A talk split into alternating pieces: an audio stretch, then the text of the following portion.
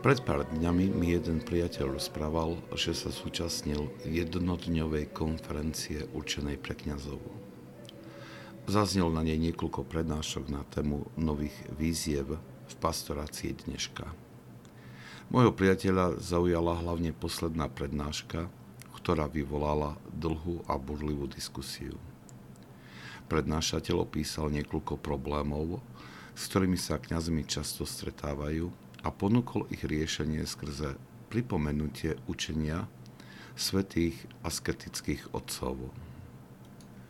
Aj keď niektorí zúčastnení v diskusii prišli s určitou kritikou a názorom, že učenie týchto svetcov o duchovnom živote sa nedá v plnosti aplikovať v súčasnej dobe, predsa len väčšina kňazov reagovala veľmi pozitívne. Môj priateľ povedal, že jeden z nich v diskusii vyjadril presne to, čo mal sám na mysli. Ten kňaz povedal, rady, ktoré zazneli v prednáške, budú veľkou pomocou pre každého z nás. Pýtam sa však, prečo toto štúdium duchovného života nie je najhlavnejším a najdôležitejším predmetom v našich kniazských seminároch. Nie je hambou, že sa o týchto dôležitých radách dozvedám až teraz, po 15 rokoch kňazskej služby. Koľkým ľuďom by som mohol za ten čas účinne pomôcť, keby som o tom vedel skôr. Slova tohto kňaza vo mne tiež zarezonovali, pretože povedal presne to, čo si často sám hovorím. Počas štúdia svätých Otcov o umení duchovného života sa tiež často pýtam, prečo toto nebolo hlavnou náplňou formácie v kňazskom seminári. Prečo nám ani len nikto neodporúčal vydať sa týmto smerom. Prečo sa dával veľký dôraz na rôzne poznatky, ktoré som počas 30-ročnej pastoračnej praxe ani raz nepoužil – ale mali dôraz na spoznávanie a formovanie sa v duchovnej tradícii, ktorá splodila mnoho veľ- veľkých svetých. Pýtam sa rovnako ako ten kňaz, koľkým ľuďom som mohol účinnejšie duchovne pomôcť, keby som bol vedel to, čo sa v posledných rokoch dozvedám štúdiom duchovného života, ako ho predkladajú svätí otcovia. Cítim ako krivdu, že by nebolo dané to, čo som pre pastoračnú prácu najviac potreboval. Predpoklad, že kvalitné akademické vzdelanie prináša zároveň duchovnú múdrosť a skúsenosť, je nesprávny a veľmi škodlivý. Ani ten najvyšší titul nie je zárukou duchovnej zrelosti a schopnosti viesť ľudské duše. Napriek tomu sa zdá, že je to hlavnou a určujúcou podmienkou pre prijatie kňazského svetenia. Poznám mnoho prípadov, ktoré potvrdzujú toto tvrdenie.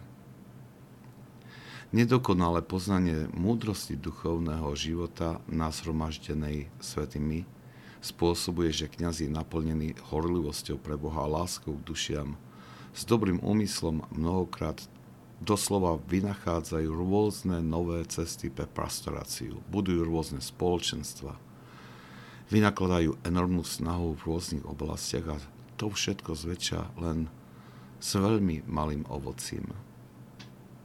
Bez správnych základoch, bez poznania tých jemných duchovných zákonitostí, ktoré mnohokrát protirečia zaužívanému chápaniu bez poznania a správneho uplatňovania celej tej širokej škály asketických prostriedkov, len ťažko sa dá postaviť solidná stavba v duši človeka.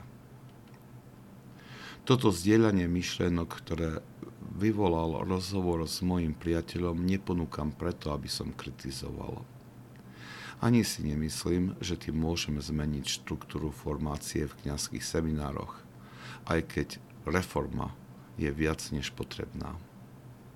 Zdieľam to iba na upozornenie tohto problému a hlavne na pozbudenie k osvojeniu si čítania diel svätých Otcov, ktorí učia o duchovnom živote. Toto asketické cvičenie, teda duchovné čítanie, nám pomôže osvojiť si ich múdrosť. Svetý biskup Ignác Briančaninov k tomu pozbudzuje slovami. Čítanie diel svätých Otcov je začiatok a koniec všetkých čností.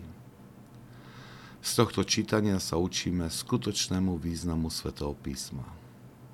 Sme vštepení do pravej viery, do života podľa evaníliových prikázaní a nadobudneme k ním hlbokú úctu.